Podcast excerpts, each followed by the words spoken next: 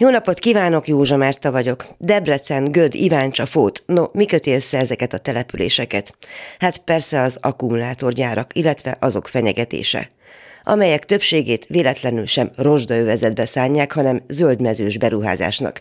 Kis túlzással akár a hortobágy kellős közepére, de a szomszédjába mindenképp.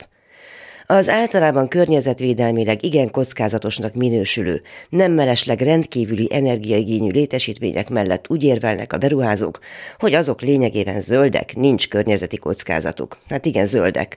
Amennyiben a zöldmezős beruházás annak minősül. Ha annyira veszélytelenek, miért nem viszitek felcsútra vagy a budai várba? kérdezte logikusan egy debreceni nyugdíjas egy tiltakozó fórumon.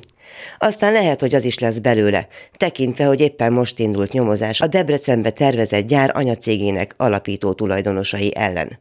És ne gondoljuk, hogy ezzel vége a betonozásért és a nádasok letarolásáért, és a mindenféle ipari atombombákért rajongó NER grandiózus középhatalmi terveinek. Olvasom a minap a külgazdasági és külügyitől, hogy hazánk a világ harmadik legnagyobb elektromos akkumulátorgyártási kapacitásával rendelkezik, és a folyamatban levő beruházások nyomán hamarosan az első helyre fog lépni.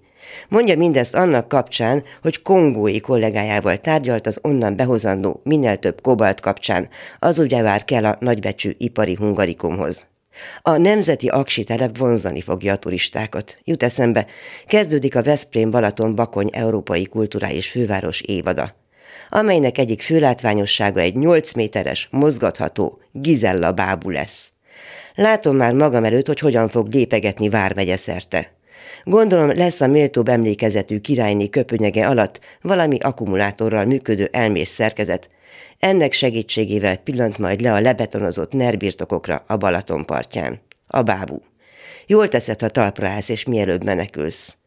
Azok a régi szép idők, Kft. 1981.